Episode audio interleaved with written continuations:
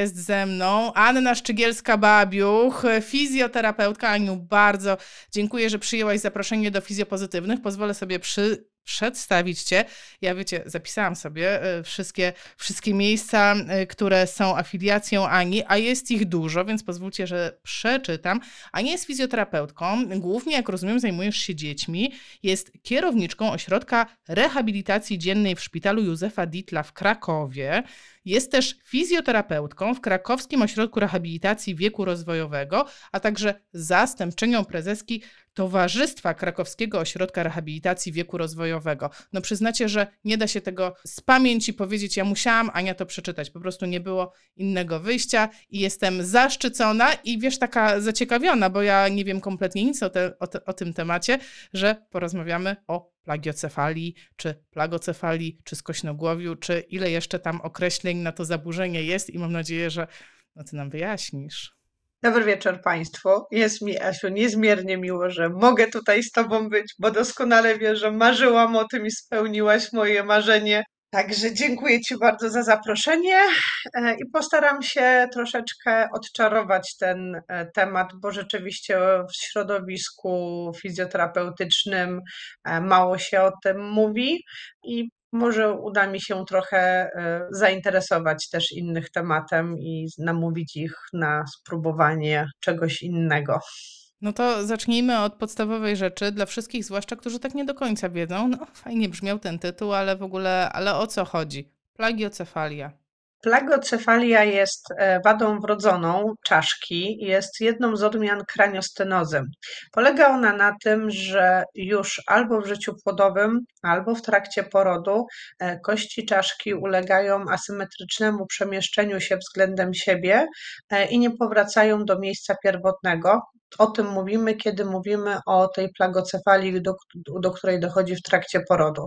Zwykle są to te ciężkie porody, porody, do których jeszcze używa się niestety wyciągów próżniowych, czy, e, czy porody u kobiet, które mają wąski kanał rodny, a jednak dziecko jest duże, więc e, wtedy dochodzi, to, to jest jeden z powodów, a drugi, do drugiego najczęściej dochodzi, i to też nie jest to poparte badaniami, jedynie obserwacjami lekarskimi i też moimi jako fizjoterapeutki, że dzieci, które są przez ostatni trymestr ciąży ułożone na talerzu biodrowym, bądź też właśnie mocno ugórnie na żebrach, czyli także e, jedną stroną główki dotykają mocniej, e, hamuje się po części rozrost e, czaszki w tym kierunku e, i dochodzi właśnie do takich wrodzonych wypłaszczeń. Jest to ciężko ocenić zdjęciach USG, jakkolwiek są tacy specjaliści w kraju, którzy mają takie specjalne głowice, gdzie można sprawdzić szerokość szwów przez przez USG, e, tylko no wiemy, że to jeszcze nie jest aż tak miarodajne, e, ale zdarzają się takie, zdarzają się właśnie tacy specjaliści, którzy się też tym e, zajmują. I cóż potem mamy? No i mamy dziecko, które się rodzi i w, już w trzeciej dobie po porodzie możemy zaobserwować pewne asymetrie, które nie wróciły po porodzie e, do prawidłowych funkcji.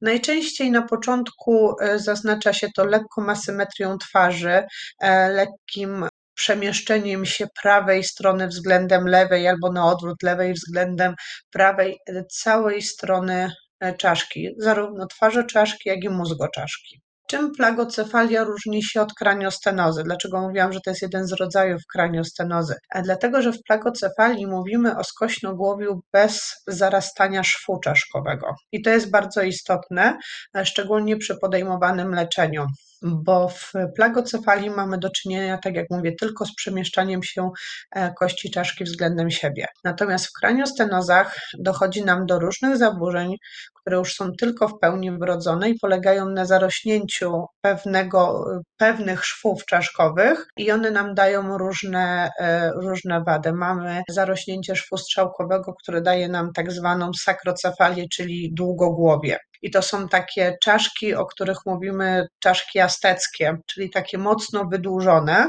Możemy mieć też przedwczesne zarastanie szwów węgłowych i wtedy mamy e, tak zwaną czaszkę kwadratową i tu są dzieci, które są bardzo charakterystycznie wykwadracone, jak ja to mówię, bo rzeczywiście twarz czaszki jest wykwadracona i właśnie zarastanie szwów węgłowych jest wadą wrodzoną, która e, towarzyszy zespołowi Aperta czyli to są właśnie te dzieci z tym kwadratowym czołem. W plagocefalii e, mamy głównie do czynienia z wypłaszczeniem kości, kości skroniowej i kości potylicznej. Tu mamy takie właśnie te najczęstsze wady i one są też związane z pozycją dziecka. Rodzice nie dlatego, że nie chcą, ale często naprawdę nie wiedzą, że układanie dziecka na jedną stronę no nie jest dobre. Nie chciałabym, żeby mnie źle zrozumiano, bo rodzice się zawsze bardzo starają, ale dziecko wybiera preferowaną stronę, układa się w tą preferowaną stronę e, i dochodzi nam też do wypłaszczeń funkcjonalnych. Dziecko e, obracane na drugą stronę zaczyna protestować, zaczyna płakać, więc rodzic po, pozwala na ten komfort. I to jest właśnie to, na co e, powinniśmy, już tak Cię wyprzedzę troszeczkę, na co powinniśmy zwracać uwagę też jako fizjoterapeuci, że ten komfort dziecka nie zawsze jest najważniejszy. Dlaczego? Dlatego, że e, z czystej biomechaniki i z czystej anatomii, jaką znamy, i z łańcuchów e, biomechanicznych, wiemy, że wszystkie łańcuchy mają początek na czaszce. Więc jeżeli dochodzi do skośnogłowia, zaburza się naturalnie napięcie mięśniowe i skośnogłowiu bardzo często właśnie e, towarzyszą asymetrie napięcia mięśniowego u dzieci. Brzmi, wiesz co, bardzo skomplikowanie, ale tak ja patrzę taki, przez taki pryzmat, jakaś muszka mi lata, przez taki pryzmat osoby, która nie pracuje na co dzień z dziećmi, ale czasami na przykład zdarzają się dzieci znajomych, czy zdarza się taka sytuacja, że e, po prostu widzę jakieś dziecko, to tak naprawdę to, na co powinnam zwrócić uwagę, no to na symetrię po prostu głowy, tak? I jeżeli... Tak, przede wszystkim uszu. Chcę powiedzieć, że właśnie to, co nas powinno przede wszystkim zaniepokoić i co się pierwsze rzuca w oczy, to to, że jedno ucho wydaje nam się bardziej cofnięte do tyłu. A czyli to jest tak kierunku, charakterystyczne. Tak? Co, tak, tak. Jedno ucho jest tak jakby cofnięte do tyłu, e, może być wyżej, może być niżej, ale to ucho się nam zwykle rzuca w oczy, szczególnie jak są małe czapeczki dla dzieci właśnie z uszkami, to się okazuje, że jedno ucho jest zakryte, a drugie gdzieś nie wiadomo gdzie. I na tych czapkach to najczęściej właśnie wychodzi i widać to na tych czapkach. I widać to też, jak położymy dziecko, jak położymy dziecko płasko i siądziemy sobie na tym, za tym dzieckiem, to też zaraz rzuca nam się w oczy przestrzeń pomiędzy e, właśnie pomiędzy kośćmi czaszki a podstawą, gdzie dziecko leży, a podłożem. Nagle widzimy, że to, to ta przestrzeń na przestrzał, że tak powiem, na widok barku po jednej stronie jest większa. A, czyli coś takiego, że patrzę sobie od przodu i ta, y, zaraz, i, i tak jakby jak to jest tak, główka, to z tak, jednej strony ona jest tak jakby wyżej, z drugiej jest niżej. O, dokładnie, tak i nagle, o, coś się dzieje, to, to nie tak powinno być, to jest wbrew pozorom bardzo intuicyjne. A co według mnie jest niepokojące, bo tak nadmienię, że z kośnogłowiem zajmuję się 10 lat, e, coraz więcej niestety przypadków dzieci zgłasza się z tym problemem. Jak jeszcze 10 lat temu, gdyby nie to, że moje dziecko urodziło się z taką złożoną wadą, no to nie wiedziałam, co to jest. Jak myślisz, e, niedodiagnozowanie wcześniej, większa świadomość teraz, czy jakieś czynniki typu właśnie ciąże, czy może właśnie no, ciężko mi uwierzyć, że pielęgnacja niewłaściwa, bo raczej mam wrażenie, że świadomość w dziedzinie pielęgnacji to akurat rośnie. Ja jestem um, mocno na drodze um, takiej, przekonania moje są takie, że jednak są to czynniki matczyne, E, wewnątrzmaciczne. Nie wiem, z jaką, czy się spotkałaś z takimi rzeczami, ale ja niestety też, bo troszeczkę pracuję też z kobietami w ciąży, niestety zaobserwowałam taki dosyć niezdrowy trend wśród niektórych kobiet. Ja promuję bardzo aktywność fizyczną kobiet w ciąży. Ciąża to nie jest choroba, jeżeli tylko nie mamy żadnych przeciwwskazań. Uważam, że każda kobieta powinna być aktywna zawodowo, fizycznie i cieszyć się stanem, w którym jest. E, takie, że tak powiem, bez powodu leżenie do góry tyłkiem, że się brzydko wyrażę, nie jest dobre ani dla kobiety, ani dla dziecka. Ale niestety zaobserwowałam takie trendy i nawet z przerażeniem czytałam to na forach internetowych, jak kobiety chwalą się między sobą, jak mało przytyły w ciąży. Takie skupienie się, żeby nie tyć za dużo w ciąży. Jakby nie patrzeć, kobieta tyje w ciąży dlatego, nie dlatego, że tak jej się podoba, tylko potrzebne rzeczy. E, mała podaż e, wody w czasie ciąży sprawia też, że mamy mało wód płodowych. E, I śledzę badania, szczególnie hiszpańskie, bo chcę powiedzieć, że jednak Hiszpanie się bardzo sfokusowali na leczeniu właśnie skośnogłowia, zresztą razem też z Brytyjczykami. Są tam świetne trendy leczenia właśnie te, tego zjawiska i e, oni też takie wstępne badania e, prowadzą. No, są to ciężkie badania, nie oszukujmy się, komisję, bio, e, komisję bioetyczną u kobiet w ciąży przejść nie da rady, ale starają się obserwacje wyciągać i wiąże się jednak z niskim poziomem wód płodowych, bądź też z małowodziem płodowym, e, właśnie tą e, za duże, za duże e, oddziaływanie przez kościec kobiety na płód. Po to mamy te właśnie wody płodowe, żeby dziecko było uchronione, e, chronione jako też jak e, właśnie przed czynnikami fizycznymi. E, I takie się obserwacje właśnie nasuwają, bo ja bardzo dużo z matkami, które przychodzą do mnie z dziećmi ze skośnogłowiem, bardzo dużo zadaję pytań właśnie na temat przebiegu ciąży, na temat tego, jak dziecko się układało, czy pamięta z USG, czy ma jakieś zdjęcia USG, i bardzo często widzę, że to są właśnie dzieci ułożone w jednej pozycji. I widzę też, że e, jest to związane często gęsto u kobiet z problemem z niedoborem witaminą D. E, okazuje się właśnie, że e, kobiety nie pilnowały witaminy D i po porodzie się na przykład dowiedziały, że mają niedobory. W ogóle mamy straszne społeczne niedobory witaminy D. E, I tak jak mówię, no nie możemy tego jeszcze dowieść, do, dowieść naukowo, no bo badania nad kobietami w ciąży są jakie są i możemy się bardziej na obserwacjach opierać, ale żeby was nie skłamać, około 60% matek dzieci, które leczę, albo miało problemy właśnie z wodami płodowymi, albo miały stwierdzone małowodzie, albo właśnie były szczupłej, drobnej budowy, a dzieci były dosyć duże. Czyli innymi słowy, tym dzieciom było tam po prostu ciasno, więc były, ja to wiesz, ja muszę sobie przełożyć na swoje, były po prostu zgniecione, tak. jak w pudełeczku, jak wiesz, o, jak te koty, mówisz, że, że koty są w płynnej tak. postaci i kot w co, w co wejdzie, to przyjmuje tą postać i to dziecko też w cudzysłowie przejęło postać e, tych, tego kośćca, tej miednicy, tych żeber, no tam, gdzie akurat um, utknęło głową, mówiąc kolokwialnie. Tak. Dokładnie tak. No i mówię, mamy jeszcze tą część dzieci, gdzie mm, mimo, nie chcę mówić zaniedbania rodziców, bo to nie wychodzi z zaniedbania. E, chodzi o to, że raczej e, rodzice starają się za, zapewnić komfort temu dziecku i ono leżąc wygodnie, nie płacząc, nie protestując, e, jest mu pozwalane przyjmowanie tej pozycji. U nas się tak przyjęło, że jak dziecko płacze, to jest nieszczęśliwe, że dziecko płacze jak jest głodne, e, czyli jest nieszczęśliwe, jak ma mokro, czyli jak jest nieszczęśliwe, albo jak źle leży, bo też jest nieszczęśliwe. E, mało z nas, e, kto też wie, że dziecko płacze na znak protestu. Jeżeli rodzi się z pewną patologią e, w obrębie ośrodkowego układu nerwowego, tak zawsze tłumaczę moim rodzicom, dlaczego dziecko płacze w czasie e, terapii e, metodami neurorozwojowymi, nieważne czy jest to metoda Wojty czy Bobat, dzieci zawsze płaczą. Dlaczego? Bo dziecko za komfortową sytuację przyjmuje patologię i ono zna tylko tą patologię i dla niego to jest fizjologia.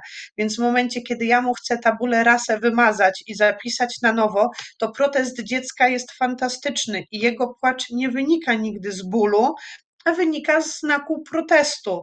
E, więc też mamy takie niestety brzydko powiem, nowozelandzkie zaleciałości, że dziecko pamięta ten stres, że jest to straszny stres dla niego, który źle bardzo na niego wpływa. No i dziecko lepiej jak nie płacze. No nie, dziecko jak płacze, to jest jego podstawowa forma komunikacji. I takie właśnie płacz dziecka w prawidłowej postaci głowy y, nieprawidłowej postaci głowy, przepraszam, powinien zwrócić uwagę rodziców, że no, generalnie nie wszystkie dzieci płaczą, jak mają główkę ustawioną prosto. A moje dziecko jednak płacze. No to może jednak coś jest nie tak, bo nie płacze tylko jak ma główkę ułożoną na prawą albo na lewą stronę. Nie, możemy sobie przybić piątkę. E, mój co prawda nie miał skośnogłowia, ale patrzył tylko w prawo. O, tylko tak potrafił sobie leżeć. E, I jak poszłam z nim do fizjoterapeutki, bo wiadomo, wiem okrągłe nic o dzieciach, to ona mówi co? Patrzy tylko w prawo. Ja mówię tak. Mówię to cześć, zaraz go odkręcimy. Już oczywiście zbadała go, tak? E, po, pozdrawiam serdecznie Iwonkę. I odkręciła mu głowę w lewo i od razu do mnie mówi, Asia, jemu się nic nie dzieje, on ma pełen zakres, on nie ma żadnego kręczu, nic, tylko on nigdy w tej pozycji nie był. A wiesz, a ten był. E, I tak podejrzewam, że masz e, analogiczne co najmniej doświadczenia ze swoim dzieckiem, bo wspomniałaś o tym, że, bo, tak. bo rozumiem, że to twoje dziecko było zaczątkiem twojego zainteresowania w ogóle tak. skośnogłowiem. Oczywiście, to znaczy, tak jak mówię, mój Mieszko urodził się ze złożoną plagocefalią i sakrocefalią, czyli poza tym, poza tą asymetrią ułożeń czaszki e, miał całkowicie zarośnięty szef strzałkowy e, i rzeczywiście e, u mnie podstawą tego, tej dysfunkcji był mój makabryczny niedobór witaminy D. Oznaczenie witaminy D miesiąc po porodzie było niecałe 2 mikrolitry na decymetr. To, było straszny, to był straszny niedobór e, i długo go doleczałam. E, wstyd się przyznać, fizjoterapeutka, ale moja świadomość jest już większa. E, I niestety Mieszko, kiedy miał dwa miesiące, wymagał rozcięcia czaszki. Mieliśmy y, fantastycznego profesora, zresztą y, najlepszego specjalistę u nas w Krakowie, profesora e, Kwiatkowskiego. E, muszę przyznać, że to, że zajął się moim synem, to jest w ogóle cud, że mój syn jest. Dlatego, że po rozcięciu szwu czaszkowego niestety przedwcześnie zaczęły zarastać kolejne szwy. Zarósł mu przedwcześnie szef czołowy i szwy węgłowe. Doprowadziło to do tego, że jego czoło zaczęło rosnąć wypychane przez mózg tak bardzo do przodu, niemalże prawie, prawie jak u, u słonika. No i niestety zaczął dostawać objawów, objawów ciasnoty śródmózgowej ponieważ szwy zarastały, czaszka się ograniczała, a mózg no niestety nie reagował na to za dobrze, bo mózg potrzebował miejsca, żeby rosnąć. W wieku pięciu miesięcy profesor Kwiatkowski e, z doktorem e, Klasą, świetny zespół specjalistów, e, przeprowadzili na Mieszku operację całkowitej rekonstrukcji mózgoczaszki, łącznie z tym, że moje dziecko miało zrobioną wersję kości czołowej, e, która była właśnie bardzo zniekształcona. Moje dziecko miało odwróconą kość czołową o 180 stopni. Spiłowaną miało wycinane fragmenty kości skroniowej, która się za bardzo rozrosła e, i szczepianą właśnie za pomocą płytek e, metalowych spajaną czaszkę i dosyć długo się, że tak powiem, goiliśmy. I właśnie przez to, że się długo goiliśmy, pojawiły się różnego rodzaju zaburzenia rozwojowe, mm, nawet nie takie mocne e, wycofania, co dysharmonie. W niektórych, e, w niektórych aspektach rozwoju, neurorozwoju dziecka Mieszko był bardzo wysoko, ale w niektórych był bardzo zaniżony. E, I wtedy właśnie trafiłam do Krakowskiego Ośrodka Rehabilitacji Wieku Rozwojowego i zaczęłam współpracować e, z zespołem, który tam pracuje, a mamy fantastyczny zespół, nie żebym was reklamowała. I właśnie nie udało nam się zakwalifikować do leczenia kaskowego, o którym Wam potem opowiem, ale zaniepokoiły mnie właśnie inne zaburzenia, które temu skośnogłowiu towarzyszą. I zaczęłam czytać i słuchajcie, w Polsce nie było nic na ten temat. Ja byłam przerażona. Oczywiście były przypadki, e, które profesor Kwiatkowski mi pokazywał, które mogłam poczytać z takiej typowo e, neurochirurgii, z takiego neurochirurgicznego punktu widzenia, ale wyobraźcie sobie, że potem te dzieci zostawały same sobie. Lekarz no, zrobił co czekaj, trzeba czekaj, i czekaj. zrobił świetną robotę. Ale czekaj, bo nie, ja muszę to uściślić. Masz dziecko po ciężkiej neurochirurgicznej operacji, z ciężkim stanem tak naprawdę, w którym nie masz absolutnie żadnego doświadczenia. Miałaś to doświadczenie z dziećmi? Nie, nie. I postanawiasz i trafiasz do ośrodka, ale trafiasz jako mama czy jako pracownik? Jako mama. Nie, jako mama. Tak, trafiam jako mama. I postanawiam wywrócić życie do góry nogami, bo stwierdzam, że wiem, że swoich się nie leczy, ale stwierdzam, e, że chcę zrobić wszystko, żeby pomóc mojemu dziecku e, i żeby pomóc kolejnym dzieciom. Zaczynam kopać, zaczynam szukać. Mam świetną terapeutkę. Mam nadzieję, Iwonka, że nas oglądasz. Iwonkę Kulikowską jest najcudowniejszą fizjoterapeutką dziecięcą, jaką znam, która zaczyna ze mną współpracować jako z mamą. Wie, że jestem fizjoterapeutką i, i pomaga mi i mówi mi, co trzeba robić. Bierze mnie, że tak powiem, pod skrzydła, tłumaczy i ja wszystko chłonę jak gąbka. I zaczynam myśleć, że to jest fantastyczne. Wiesz, ja zawsze lubiłam pracę z dziećmi, ale zwykle się skupiałam na wadach postawy. To był taki mój konik jeszcze ciągnięty od studiów i to było fajne, ale nagle odkrywam dzieci i mam takie wow, trzeba to zrobić. Trzeba to zrobić tak, żeby pomóc jak największej liczbie dzieci, bo ja tak trochę uprościłam, zanim doszło do drugiej operacji mieszka, ja wyczerpałam wszystkie możliwości jako matka i jako naukowiec, jakie mogłam. Zanim profesor Kwiatkowski mi powiedział, że już nie ma innej możliwości, że już z niczym innym nie zrobimy. I tutaj właśnie też chylę ogromne czoło do, do niego i do sposobu, w jaki współpracuje z rodzicami. Dlaczego? Bo przedstawił mi wszystkie opcje. I my z tych wszystkich opcji skorzystaliśmy. Zanim dotarliśmy do ostateczności, skorzystaliśmy z wszystkich opcji, które pomagały w mniejszym lub w większym stopniu, ale próbowaliśmy. I ja obserwowałam te wszystkie metody, zastanawiałam się, co można było zrobić inaczej. Oczywiście wiem, że suma summarów w przypadku Mieszka już nie można było nic innego zrobić, ale tak mocno zaczęłam myśleć, co mogę zrobić inaczej, jak mogę się na tym skupić. No i po pierwsze zaczęłam, zaczęłam się kształcić w tym kierunku, ale chcę Wam powiedzieć, że nie poszłam w typowe usprawnianie, że tylko Wojta czy tylko Bobaty. Zaczęłam szukać wszystkich innych terapii. Chciałam zobaczyć, jakie są też inne terapie, co robią.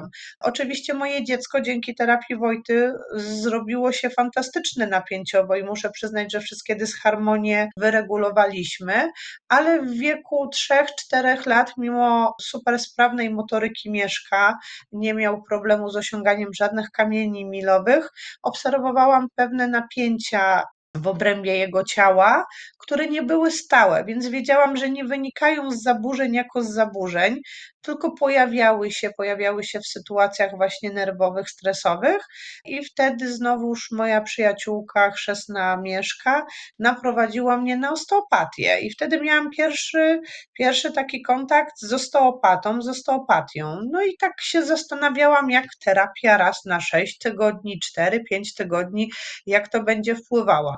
Ale rzeczywiście po trzech, trzech sesjach zobaczyłam, że tak, nie, no fajnie, działa, e, a byłam bardzo sceptycznie nastawiona, bo mój rozum jest bardzo naukowy w tej kwestii i zaczęłam, fajnie działa.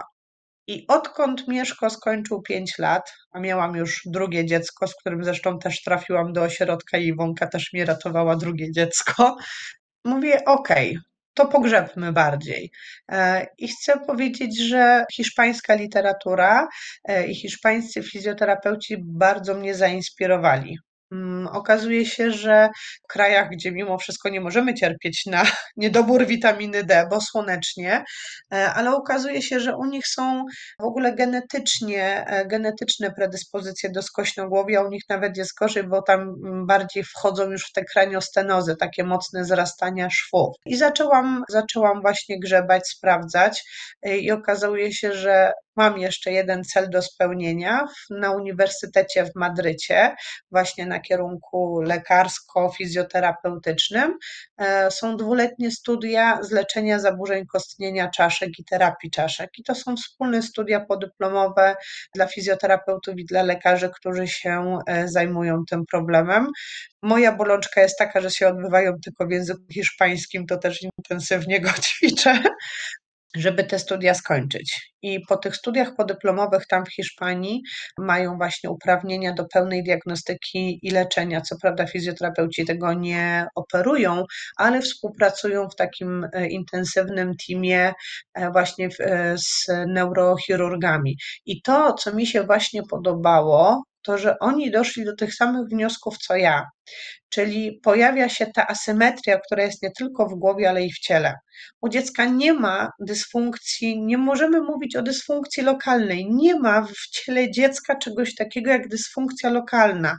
Dysfunkcja u dziecka jest globalna. Zawsze.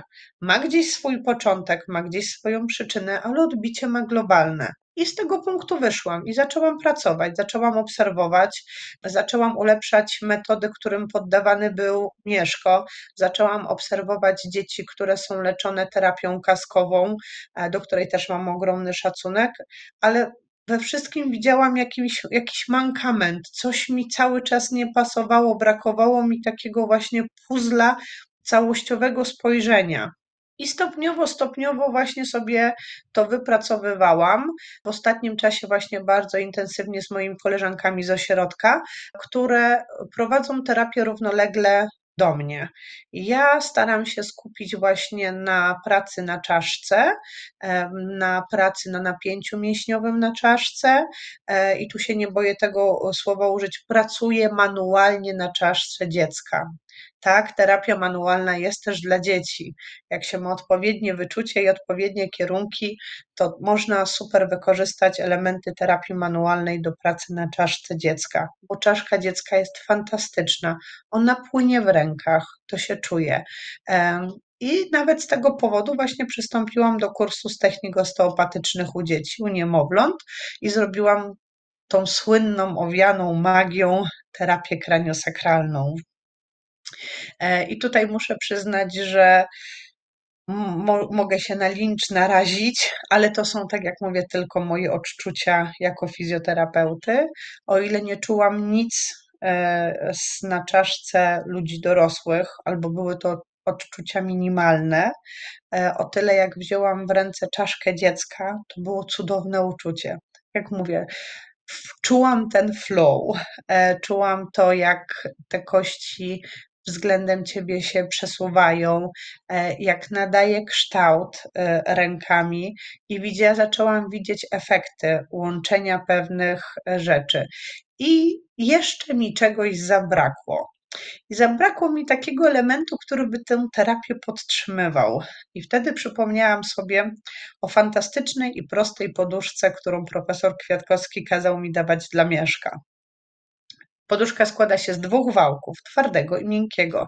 Poduszka działa na zasadzie prawa Delpelsza-Wolfa, czyli dajemy większą siłę ucisku po stronie, którą chcemy wyhamować, e, zabezpieczamy pozycję kierunku, który chcemy e, wyprowadzić miękkim wałkiem i dajemy miejsce na rozrost skośnogłowia. I wszystko było fajnie, tylko że poduszka, którą pan profesor zalecał dla wszystkich dzieci była jednakowa. Od razu ciasna i od razu jednakowa. E, I za zgodą oczywiście każdego z rodziców, bo z każdym z rodziców rozmawiałam, że jest to terapia eksperymentalna, że są to moje obserwacje, e, czy zgadzają się, czy chcą takiej terapii. I uwierzcie mi, że większość ludzi chciała, zanim jak miała przedstawioną opcję e, kasku, który jest nierefundowany, który kosztuje ciężkie pieniądze, operacji, która jest bardzo ryzykowna, albo poduszki, która kosztuje, której uszycie kosztuje około 70 zł, chcieli, chcieli. I, e, no i zaczęłam. I tak właśnie zaczęłam. Tylko zaczęłam personalizować te poduszki, zaczęłam mierzyć głowy, zaczęłam sprawdzać, e, w których kierunkach najlepiej, co mierzyć, w których kierunkach tą czaszkę stymulować. E, no i tak się właśnie narodził ten zlepek różnych metod, które zebrałam w worek E, I zaczęłam e, stosować i muszę przyznać, że jestem przeszczęśliwa, bo jestem w trakcie już takich poważnych komisji bioetycznych i, i opracowywania już takiego pełnego, e, pełnej charakterystyki pod metodę. I nigdy nie powiem, że to są wszystko moje rzeczy, które zaobserwowałam, wyciągnęłam, usystematyzowałam i ukierunkowałam pod potrzeby, które są. Tak, ja tutaj w tym momencie chciałabym, żeby to też wybrzmiało, e, Aniu, bo część osób, które nas oglądają, mogą nie wiedzieć o tym, że e, nie jesteś tylko, znaczy tylko fizjoterapeutką, w tym sensie, że nie tylko zajmujesz się czystą fizjoterapią, ale jesteś również naukowczynią, czyli prowadzisz badania Tak. naukowe, publikujesz te badania, e, pracujesz na uczelni. Tak, Więc to nie jest tak, że ty nie masz świadomości, czym jest terapia eksperymentalna, z czym się wiąże. Y, Ja, wiesz, ja słucham i z jednej strony mam taki podziw, ale z drugiej, rany, ty się nie bałaś tych dzieci tak wziąć do ręki i tak no jednak eksperymentalnie je po tej czaszce. Wiesz co, mimo wszystko są to bezpieczne techniki. Nie stosowałam nic, co w jakikolwiek sposób mogłoby dziecku e, zagrozić. Absolutnie. Od tego to bym też chciała, żeby to wybrzmiało, że nie były to eksperymenty niestosowane nigdzie indziej wcześniej. E, Były to moje obserwacje, były to moje lata dociekania tego, co i jak robić. E, Fakt faktem, e, eksperymentem było e, wymierzanie poduszek i dobieranie odpowiednio czasu. I tu się muszę, tu, tu muszę przyznać, tak, to był w pełni eksperyment, kiedy szacowałam, e, jak dostosować ten czas i stosowanie tej poduszki, jak to obserwować. I to mi zajęło najdłużej, bo prawie dwa lata, zanim wyregulowałam, powiedzmy, taki uśredniony cykl. Bo dzieci oczywiście też są indywidualne i ten wzrost kostca też jest indywidualny i dla niektórych dzieci było to krócej, dla niektórych było to dłużej. Jednak pozwoliło mi to jakiś czas wypracować, ponieważ ja zaczynam z tymi dziećmi bardzo wcześnie. Ja sobie zatrzymywałam taką rezerwę na możliwość wprowadzenia jednak terapii kaskowej, bo to nie jest też tak, że jestem 100% e, w ogóle super, hiper i w 100% leczę wszystkie dzieci. Oczywiście, że nie. Mam porażki, musiałam się zmierzyć z wieloma porażkami, musiałam się zmierzyć z moim własnym poczuciem winy, co zrobiłam nie tak. E, Musiałam zmierzyć się z rodzicami, wytłumaczyć rodzicom, ale tu muszę powiedzieć, że rodzice zawsze byli dla mnie bardzo wyrozumiali, bo i tak widzieli efekty i widzieli efekty tego, jak bardzo się staram i jak bardzo chcę odwlec inne metody, bardziej inwazyjne. I rodzice to doceniali. Niektórym efekt terapeutyczny naprawdę wystarczał, i mimo, że mnie nie wystarczał i że ja chciałam jeszcze więcej, to też musiałam powoli poukładać swoje ambicje i tak się, tak powiedzieć, no Szczygielska, przystopuj trochę, bo to nie mają być Twoje ambicje i Twoje wyniki, tylko to ma być radość rodziców i to ma być nie tylko ładna głowa, ale to ma być funkcjonalne dziecko bez innych towarzyszących zaburzeń, które wiesz, że ta głowa wywołuje. Więc hola, hola kobieto, skup się na tym, co chcą rodzice.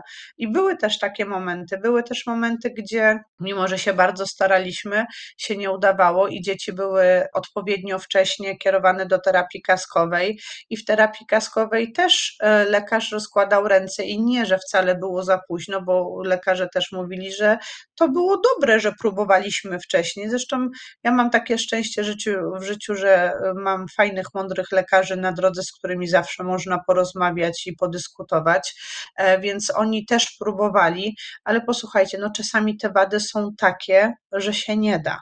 I wtedy rodzice ostatecznie musieli stanąć przed wyborem zabieg czy nie zabieg. W większości przypadków rodzice się nie decydowali na zabieg, jeżeli nie było takiej konieczności poza kosmetologią. Bo tutaj trzeba wziąć pod uwagę, że bardzo często chodzi też o, o ten po prostu efekt kosmetyczny w efekcie końcowym ale jednak czasami dochodziło do bardziej złożonych zaburzeń i do tego zabiegu, do zabiegu musiało dojść. Profesor Kwiatkowski kiedyś powiedział bardzo mądrą rzecz i bardzo go za to cenię, że mimo wszystko na operację zawsze jest czas. Bo operacja jest ostateczna, nadaje kształt ostateczny i już potem z tym nie dyskutujemy. Także było to poniekąd takim moim e, pocieszeniem w tym kierunku.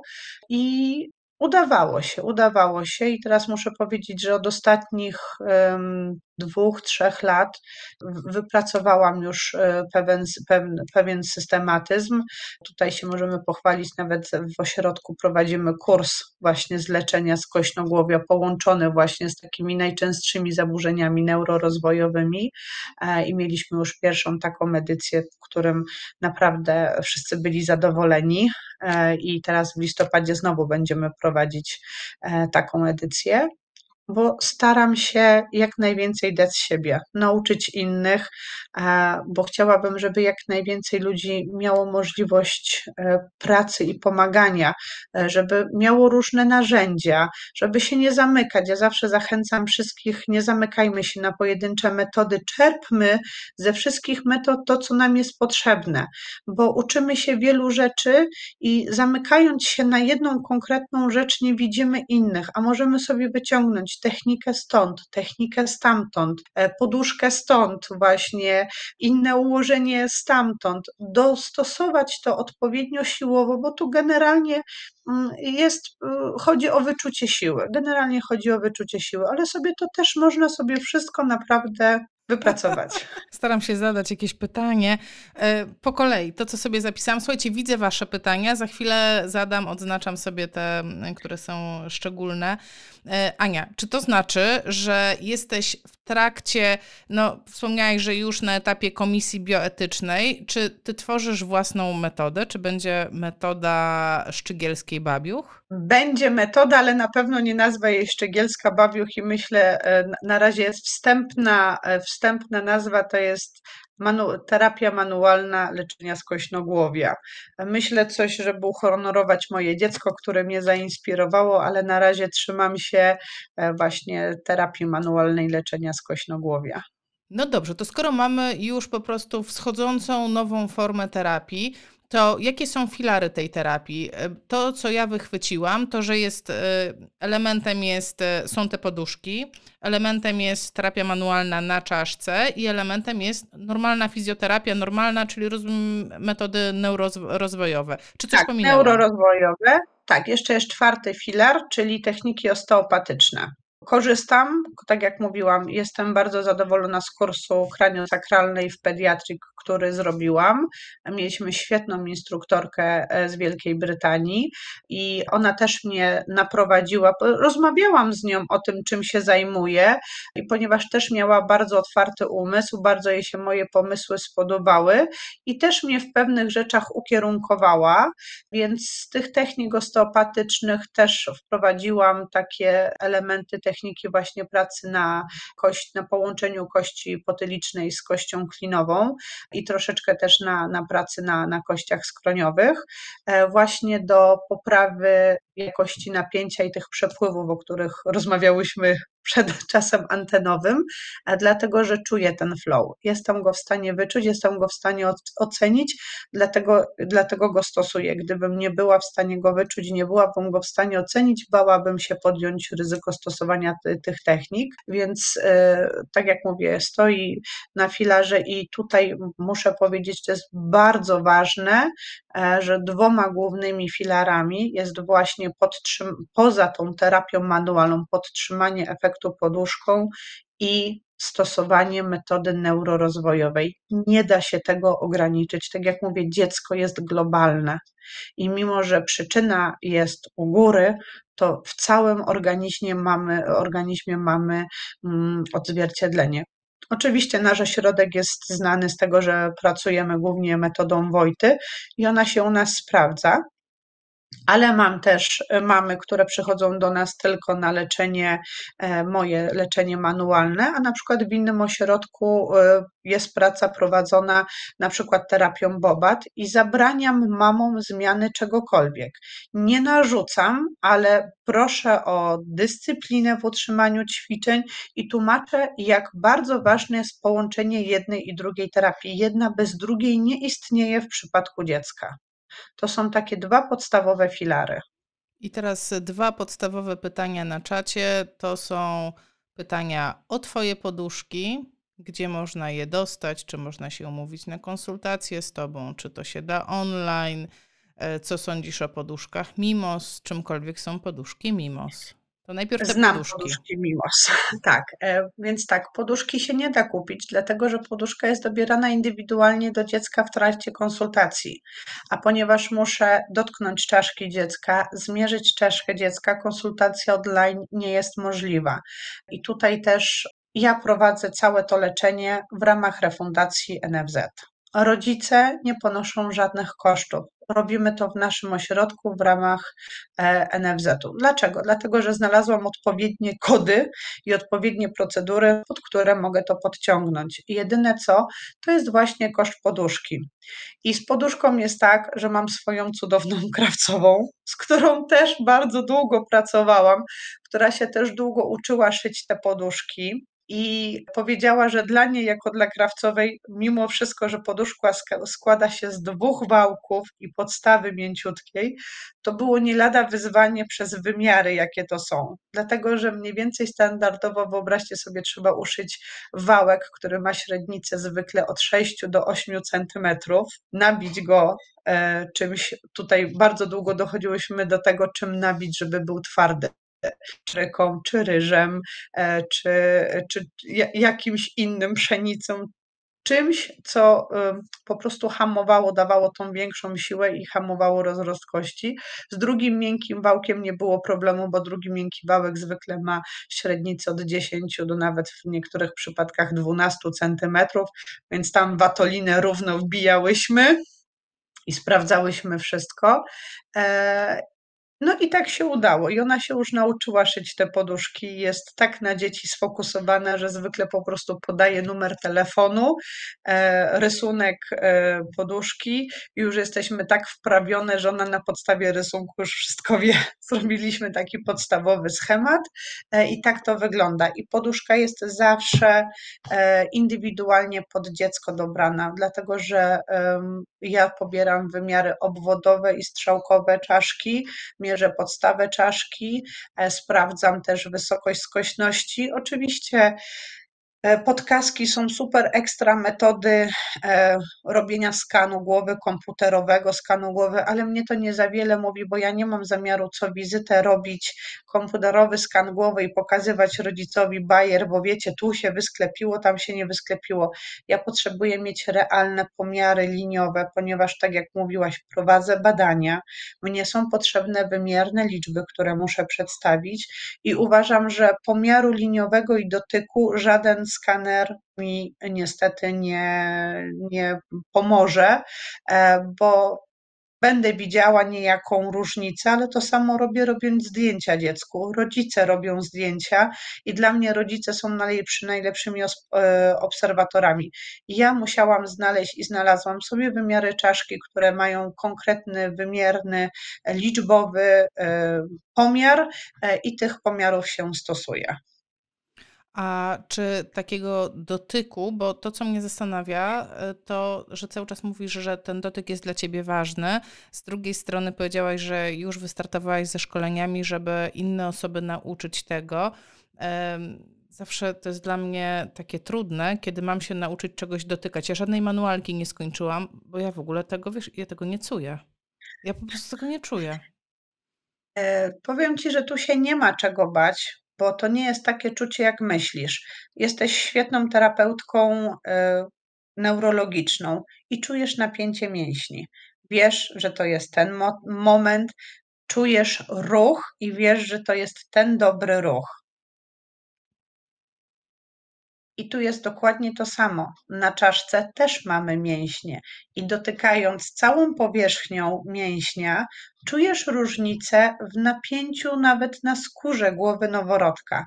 I nikt ci tego nie zabierze. Tu nie trzeba mieć czucia przesuwalności tkanek głębokich, jak mamy to w manualce, że musimy przez te mięśnie, przez to wszystko wyczuć ten ruch. Nie, tu właśnie mamy wszystko na wierzchu. Czaszkę mamy na wierzchu, mięsień mamy na wierzchu, skórę mamy na wierzchu. I to są tak płynne rzeczy, że ty po prostu wiesz, jak ci ktoś powie, że to jest to, jak ci ktoś pokaże na dwóch ruchach, uwierzcie mi, bardzo szybko idzie to czucie wyłapać. Jedyne co, do czego trzeba sobie rzeczywiście czucie wypracować, to właśnie do tych technik manualnych, e, gdzie naprawdę pokazuje ludziom, że nawet minimalne ruchy, bez żadnego napięcia, bez żadnego wchodzenia w to, w to takie, jak ja mówię, uczucie manualne, też jest dobre. Od czegoś trzeba zacząć. Też jest dobre. Nie mamy się czego bać, bo my naprawdę tym dzieciom nie zaszkodzimy. My im możemy tylko pomóc. My im możemy nie zaszkodzić albo pomóc. To Wspaniale. myślę, że to już jest duże. Ania, kilka osób pyta na czacie, no dobra, to gdzie te kursy, kiedy ten kurs? Y, mm, Powiedz więcej. E, Kurs będzie miał miejsce 18, e, 18 i 19 listopada. Kurs organizujemy u nas e, w ośrodku, e, czyli w Krakowskim Ośrodku Rehabilitacji Wieku Rozwojowego i na naszej stronie są wszystkie, są wszystkie informacje. E, Ponieważ my sobie e, cenimy pracę w małych grupach, przyjmujemy maksymalnie 15 osób e, na, na kurs. Dlaczego? Nie dlatego, bo warunki mamy naprawdę fajne, moglibyśmy przyjąć więcej, ale to nie chodzi o to, żeby masowo y, wyrzucić nagle dużo osób, tylko żeby poświęcić czas tym osobom, które przyszły i które się na to zdecydowały. Dlatego organizujemy takie kursy dwa razy do roku, e, w maju właśnie i w listopadzie i w przyszłym roku na pewno też będziemy. E, Teraz podjęliśmy też działania, żeby móc się wpisać do biura, e, do BUR-u, czyli do Biura Regionalnych, Usług Regionalnych. Chcielibyśmy, żeby ten kurs był e, refundowany, właśnie, żeby można było sobie e, pokryć koszty właśnie z dofinansowań, z których my bardzo szeroko, e, że tak powiem, korzystamy. Na razie w tym roku dosyć późno tą, ten listopadowy termin potwierdziliśmy, więc nie bójcie się, bo mamy jeszcze spokojnie 10 wolnych miejsc. Dobrze, ja myślę, że możemy taką obietnicę złożyć, że tutaj pod tym nagraniem w komentarzu czy w opisie do tego live'a, jeśli oglądacie nas na YouTubie albo słuchacie podcast, to pod nagraniem pojawi się link y, do zapisów, żeby wszystkim było łatwiej. Bo teraz jesteśmy na żywo, ale na przykład już jutro nie będziemy na żywo, tylko będzie zapis tej rozmowy. E, Wspomniałaś również, że e, masz dla fizjopozytywnych jakiś Oczywiście, bonus związany z, tak. ja zawsze, ja zawsze tak sęp, sępię, matko boska, zawsze staram się dbać o to, aby grupa moich odbiorców zawsze miała jakiś profit. Asiu, twoi odbiorcy będą mieć 300 zł zniżki. Tak się ugadałam z moją szefową i zgodziła się na to. E, Ale wspomniałaś mi, że trzy osoby, tak? Bo żeby teraz 10 osób e, nie... Tak, tak. tak? Także trzy Trzy. pierwsze osoby, Trzy które... miejsca dla ciebie wywalczyłam. Tak, więc jeżeli oglądacie i rzeczywiście jesteście zainteresowani tym szkoleniem, to piszcie szybciutko maila. Trzy pierwsze osoby, które będą chciały wziąć udział w tym szkoleniu, mają 300 taniej. E, Ale wróćmy do rozmowy, wiesz, bo my tak, wiesz, kursowo tutaj, wiesz, Tak. marketing poszłyśmy, a ja tutaj mam sporo pytań na czacie. Em, Tak. I chciałabym Ci odczytać kilka. E, Czy jest jakiś ośrodek w Polsce, który się zajmuje oceną rozwoju czaszki i ewentualnie kwalifikacją do zabiegów? E, Czyli takie pytanie, gdzie odsyłać pacjentów? Wiesz, no my jesteśmy z całej Polski. Tak, e, to znaczy ja mogę tylko powiedzieć tutaj na, tak jakby na południu. W Liszkach w Katowicach jest też taki, znaczy oddział neurochirurgii w Liszkach w Szpitalu Dziecięcym w Katowicach też bardzo prężnie e, zajmuje się e, właśnie oceną czaszek i e, zabiegami na czaszkę, ale tutaj mówię Wam już o miejscach, które zajmują się diagnostyką pod zabiegi operacyjne. E, I tutaj e, oczywiście dr Larysz jest takim wiodącym e, nazwiskiem, ale on także to, te wszystkie swoje operacje znowuż bardzo na północy w Olsztynie. Tam też jest jego głó- główna klinika. Razem właśnie dr Larysz i profesor Kwiatkowski to są takie, teraz już nawet przepraszam, profesor Larysz, bym nie chciała komuś ująć. To są takie dwa wiodące nazwiska w ogóle w kraju. E, u nas też właśnie oprócz profesora Kwiatkowskiego to jest właśnie doktor Klasa. E, mamy bardzo dużo prężnie rozwijających się firm, które zajęły się kaskoterapią i tutaj bym chciała powiedzieć, że taką pierwszą firmą to był Craniosystem, to była niemiecka firma, mm, ale muszę powiedzieć, że tutaj były dosyć nieuczciwe praktyki, które odczułam na własnej skórze właśnie z moim synem, e, kiedy to w wieku trzech miesięcy, czyli po pierwszym rozcinaniu szwu czaszkowego, a przed tą dużą drugą operacją, chcieliśmy z, te, z tej e, możliwości skorzystać. E, no i okazało się, że oni mieli fantastyczne wyniki i w ogóle no, terapie były cudne, ale jak już poszliśmy na diagnostykę i podjęliśmy tego, ten trud całego, to się okazało, że system komputerowy wyliczył, że korekcja kaskiem w przypadku mojego syna będzie wynosiła 94%, a oni przyjmują leczenie u pacjentów, u których będzie wynosiła co najmniej 96%. I zdyskwalifikowano nas do leczenia kaskiem, bo nie była to taka korekcja oczekiwana, jaką program przewidział. E, co mnie oburzyło strasznie i mocno naciskałam. No i profesor też mocno naciskał, no ale że rodzicom to wystarczy. No ale oni mieli swoje techniki marketingowe właśnie do tego. I pamiętam swoje oburzenie, jak powiedzieli, że jak wytnę mojemu dziecku na środku głowy prostokąt do wymiarach 3 na 6 cm, to wtedy możemy założyć kask. I wtedy pamiętam reakcję pana profesora, który się bardzo na tą odpowiedź zniesmaczył i powiedział, że jak ma już coś wycinać, to poskłada i prościna po swojemu. I ja też wtedy się właśnie, to był ten moment, kiedy ja zgodziłam się na tą całkowitą plastykę czaszki i rzeczywiście tak było. E, poza tym e, trzeba sobie powiedzieć, że pierwsze kaski, które były na rynku, były dosyć ciężkie, a kaskoterapia jest dosyć wymagającym e, stylem terapii. To jest tak jak trochę z gorsetami aktywnymi, z no i w ogóle z każdym gorsetem nosimy go 24, niemalże 24 na dobę. No 23 godziny mamy na higienę i to samo jest z kaskiem. Wyobraźcie sobie, że dzieci noszą kask 23 godziny na dobę. Muszą się do tego normalnie rozwijać. Nie mówiąc o tym, że występują zaburzenia termoregulacji u dzieci. I te kaski były, tak jak mówię, dosyć ciężkie. Były Kranioform miał różne, że tak powiem, swoje przejścia. Oni się też uczyli. Ja tu jestem daleka od e, krytykowania metody, bo metoda jest świetna. Tu bym nie chciała być źle zrozumiana. No po prostu było mi przykro jako matce, e, że na podstawie 2% zabrano szansę mojemu dziecku jednak na skorzystanie z tej metody. Więc to uważam, że było nie fair. Metoda jako metoda jest świetna. I tak jak mówię, kiedy widzę, że moja terapia nie daje e, oczekiwanych efektów i że ja już nic więcej nie zrobię, zrobię, e, to zawsze mówię rodzicom, żeby spróbowali, może teraz spróbujcie kasku. Będzie może łatwiej, bo już jakiś e, krok poczyniliśmy. E, I teraz muszę przyznać, że są fajne, fajne kaski, które wymyślili Czesi, które drukują na drukarkach 3D. I to jest fajne, bo o ile w tych e, tradycyjnych kaskach trzeba przyznać, że jednak ten ciężar zaburzał rozwój dziecka i to było widać w zaburzonej motoryce, w kontroli osi e, ciała, kontroli głowy, to było naprawdę trudne. O tyle muszę przyznać, że te czes czeskie kaski są fenomenalne.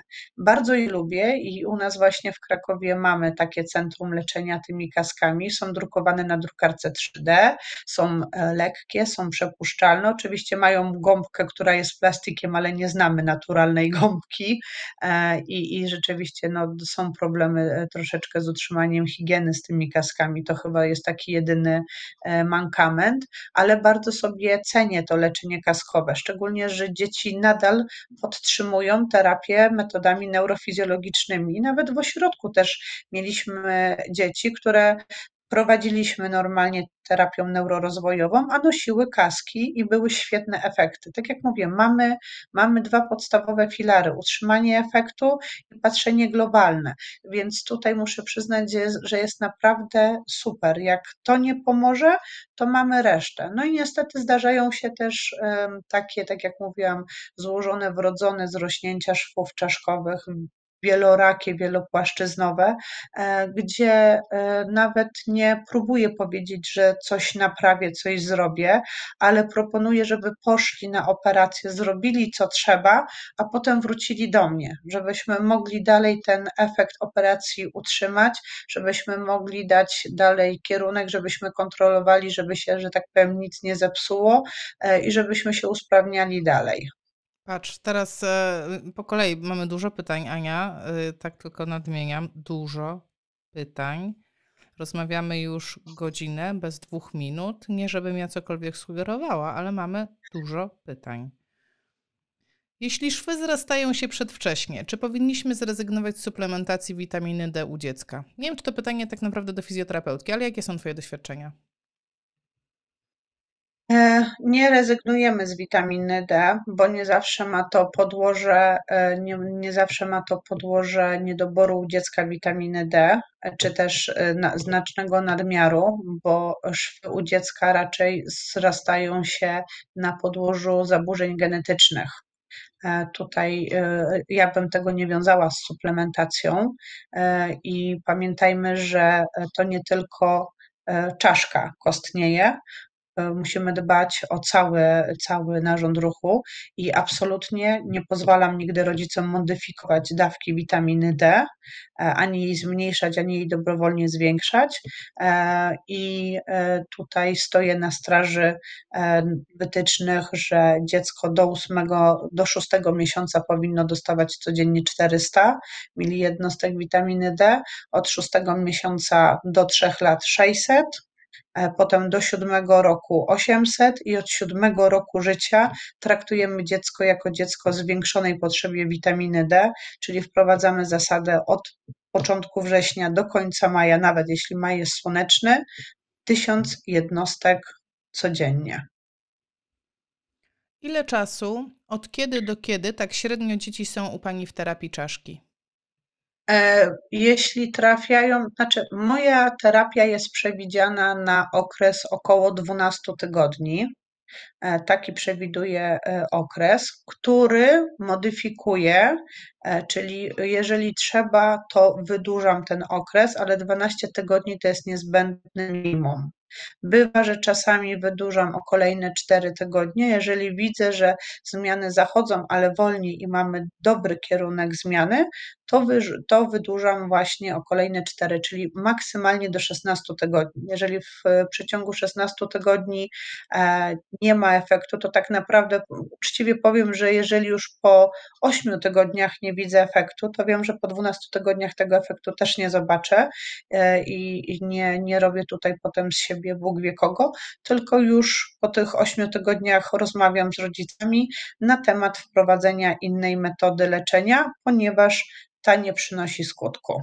I zastanawiamy się też, czy rodzice, e, bo tutaj też jest to ważne i chciałabym to zaznaczyć, że rodzice, którzy nie ćwiczą z dziećmi e, albo opuszczają się w tych ćwiczeniach, sprawiają, że niestety, jak nie mamy tego globalnego rozwoju i nie zwracamy uwagi na te globalne zaburzenia, to niestety terapia działa gorzej albo stoi w miejscu. Tak jak mówiłam, mamy oddziaływanie globalne.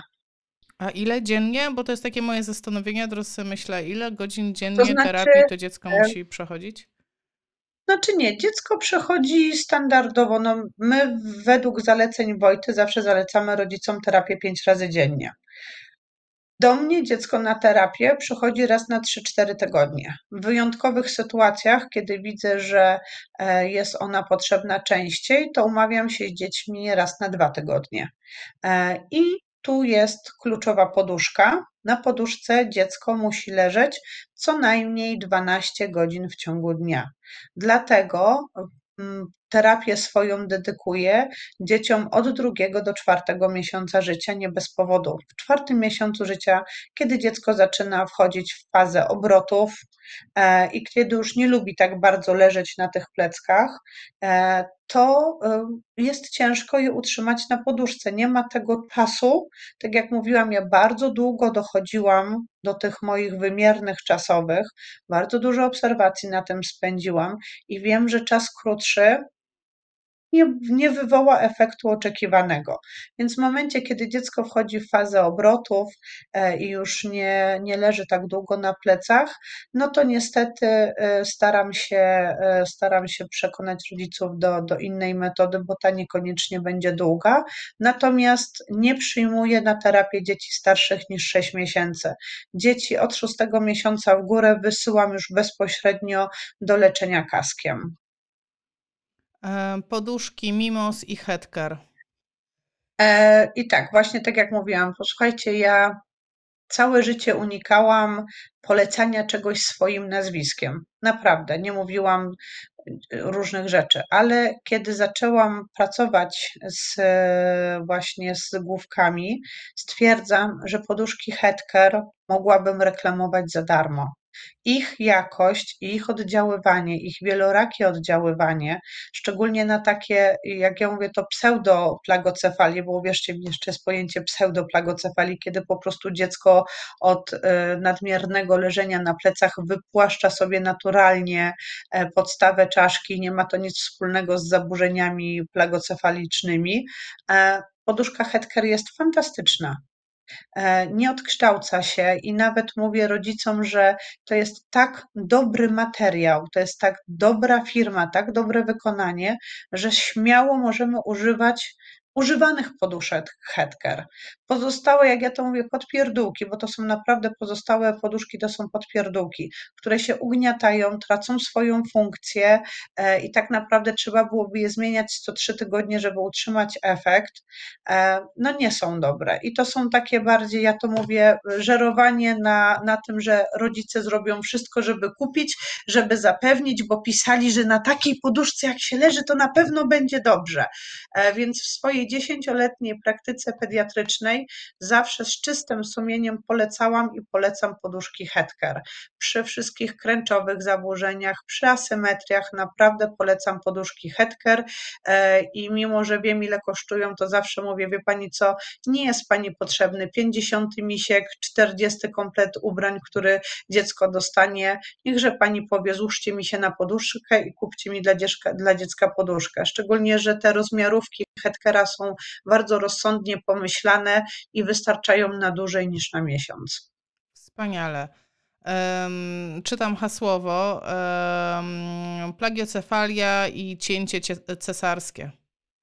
Spotkałaś się z e, tu związek? Absolutnie, nie, absolutnie nie ma związku pomiędzy cesarskim cięciem a występowaniem plagocefalii. Czyli jeżeli jest to plagocefalia wynikająca z ułożenia, prawdopodobnie z ułożenia płodu e, w macicy matki, to cesarskie cięcie nie będzie miało wpływu.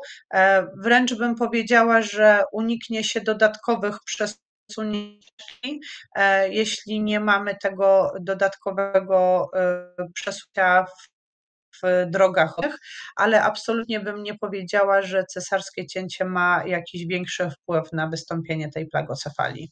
Wręcz tutaj zaznaczam, że najczęściej takie rzeczy, które obserwowałam, to niestety to nieszczęsne używanie próżnociągów. Ja naprawdę uważam, że to są barbarzyńskie metody, które już powinny zostać dawno zapomniane i zakazane. Plagiocefalia, a zaburzenia logopedyczne. Tak, tutaj muszę przyznać, że e, mamy świetne neurologopedki też e, w ośrodku e, i zauważamy, że są pewne problemy i tutaj też Wam powiem taką ciekawostkę. Mam dzieci, które widać, że miały plagocefalię i są starszymi dziećmi z plagocefalią. One mają zaburzenia w obrębie stawów skroniowo-żuchwowych i pracuję też z takimi maluszkami nad e, podstawowymi ruchami w obrębie stawów skroniowo-żuchwowym, nad, nad podstawową mechaniką szczęki. E, dlatego że te napięcia bardzo się przesuwają. To są dzieci, które mają asymetrię zgryzu, bardzo dużą asymetrię zgryzu. To są też dzieci, które mają, e, słuchajcie, przykurcze w obrębie mięśni policzkowych, które mają zaburzenia napięcia mięśniowego w obrębie mięśni okrężnych ust.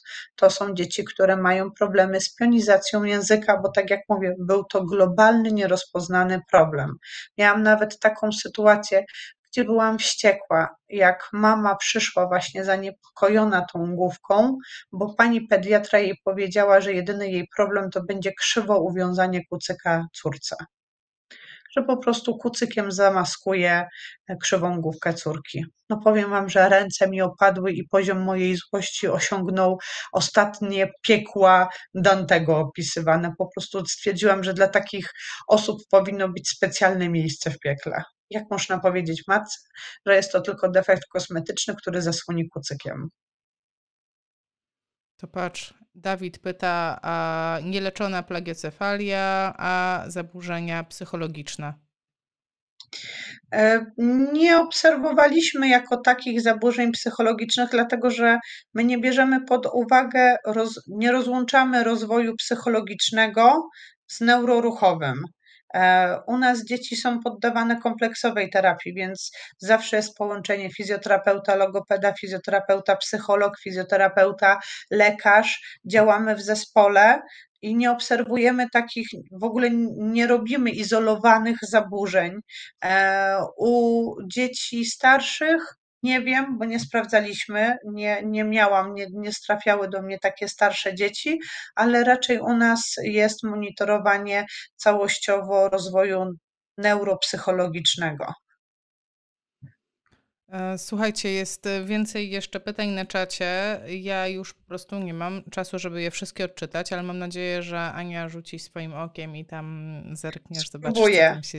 Na bieżąco spróbuję coś poodpowiadać tak, bo po prostu ich było dużej, y, więcej, bardziej specyficznych. E, na koniec chciałabym Cię podpytać, taka jedna złota rada dla osób, które pracują z dzieciakami i chciałyby coś więcej o tej plagiocefalii się dowiedzieć. E, oprócz szkolenia, o którym wspominałaś, gdzie szukać wiedzy? No niestety u nas na naszym podwórku wiedzy nie znajdziecie. Musicie jeszcze chwilkę poczekać. Jak dostanę wszystkie zgody, to mam zamiar opublikować wszystko, co będę mogła, żeby się tym podzielić. Ale szukajcie w, szukajcie w czasopismach e, hiszpańskich, e, szukajcie w czasopismach brytyjskich. Tu jeszcze właśnie nie zdążyłam Wam powiedzieć, może to kogoś za, zaciekawi, bo mnie oczywiście fantastycznie ciekawiło, e, bo metody, które są operacyjne stosowane u nas w kraju, to były klasyczne operacje neurochirurgiczne, e, które e, polegały na e, całkowitym nacięciu. Od trzech lat fantastycznie sprawdzają się separatory, czyli jak ktoś pamięta metodę wydłużania kości naszego cudownego Lizarowa z Pytam, że kto pamięta, bo uwierzcie mi, że metoda Lizarowa nie wchodzi już w kanon nauczania ortopedii fizjoterapii, co mnie też przeraża, ale y, tak pokrótce była to metoda, która polegała na stopniowym łamaniu kośćca i nadlewaniu tego kośćca w kierunkowanym właśnie rozwoju. I z założeń metoda jest świetna. No oczywiście, że jest brutalna. Do tej pory pamiętam, jak płakałam razem z dziećmi na Lindleya, którym to robiono. E, niemniej jednak e, same te separatory E, same właśnie śruby są wkręcane u dzieci i monitoruje się właśnie rozrost kostny poprzez e, łamanie ko e, kości czaszki, ale właśnie w Wielkiej Brytanii zaadoptowali całą metodę Lizarowa, łącznie z obręczą, i rodzice są uczeni, że na przykład przez tydzień podkręcamy śrubkę tylko prawą. No, oni to mają na zasadzie zegarka rozrysowane i dziś podkręcamy tylko godzinę drugą, a jutro podkręcamy tylko godzinę ósmą. I mimo tego, że to wygląda bardzo brutalnie, i jest to bolesne, tutaj nie możemy z tym dyskutować, no jednak y, nawet mikrołamania czaszki są bolesne, ale wiecie, chodzi mi o tą kierunkowość, o tą celowość i idealność osiągania e, rozrostu tych czaszek jest niesamowita. E, nie wiem, na ile bym pozwoliła to zrobić swojemu dziecku i na ile musiałoby od tego zależeć e, całe to usprawnianie jego późniejsze, e, ale efekty mnie zadziwiały i badania, które czytałam, zadziwiały mnie bardzo. Widziałam tylko jeden mankament, nie można było prowadzić w pełni fizjoterapii z takimi dziećmi, jednak trzeba było poczekać na zakończenie procesu leczenia. Nie wykluczało to całkiem fizjoterapii, ale nie była to taka taka fizjoterapia, jaką ja bym sobie marzyła, żeby to, te, to dziecko było poddawane. Widzisz moje oczy? Widzę. I tym akcentem. Aniu, bardzo Ci dziękuję. Mam poczucie, że naprawdę Ja wierzchołek, wierzchołek góry lodowej, że tam jest jeszcze dużo, dużo, że jakby Cię nie powstrzymać, to Ty tutaj do północy byś nam e, o tym skośnogłowiu opowiadała. Myślę, że tak. Tak, tutaj chcę Ci powiedzieć, że prawie 300 Moi osób cały czas... mają z tego wykład, wiesz, Wyobrażam sobie. chcę ci powiedzieć, że moi studenci niestety, którzy- mają ze mną pediatrię z samej plegocefalii mają trzygodzinny wykład. Zazdroszczę. Zazdroszczę. No co, co mogę powiedzieć? No zazdroszczę, tak? Cóż lepszego może ci się zdarzyć na studiach e, jak wykładowca, pasjonat w jakiejś dziedzinie. Ale potem ciśniesz ich mocno, tak? Bo ja pamiętam, jeden tak nas cisnął. Bardzo. okropne. Bardzo, Matko, jakie to było bardzo, ale straszne. wiesz, nie bez powodu, nie bez powodu, bo ktoś potem po nas musi zostać. A ja mam ogromną wolę przekazania wszystkiego, co umiem. Naprawdę bardzo chcę to zrobić, bo wierzę w to, że mamy zdolną młodzież, trochę leniwą, ale myślę, że jak się ją właśnie trochę podkręci, e, ale naprawdę mamy bardzo zdolną młodzież i chciałabym e, wykorzystać potencjał. Ja nie lubię marnować potencjału, dlatego ja ich cisnę, bardzo ich cisnę, żeby wykorzystać ich potencjał. A uczę naprawdę fantastycznych ludzi, chcę Wam powiedzieć. Mam super studentów. Pozdrawiamy wszystkich studentów. Wam bardzo dziękujemy za wieczór z fizjopozytywnymi. Aniu, jeszcze raz bardzo, bardzo dziękuję. No, takiego materiału jeszcze nie było na kanale, także Dziękuję Ci, Asiu, bardzo za zaproszenie i naprawdę spełniłaś moje marzenia. Dziękuję Ci bardzo. do zobaczenia. Cześć. Pa, żegnam wszystkim. Do widzenia.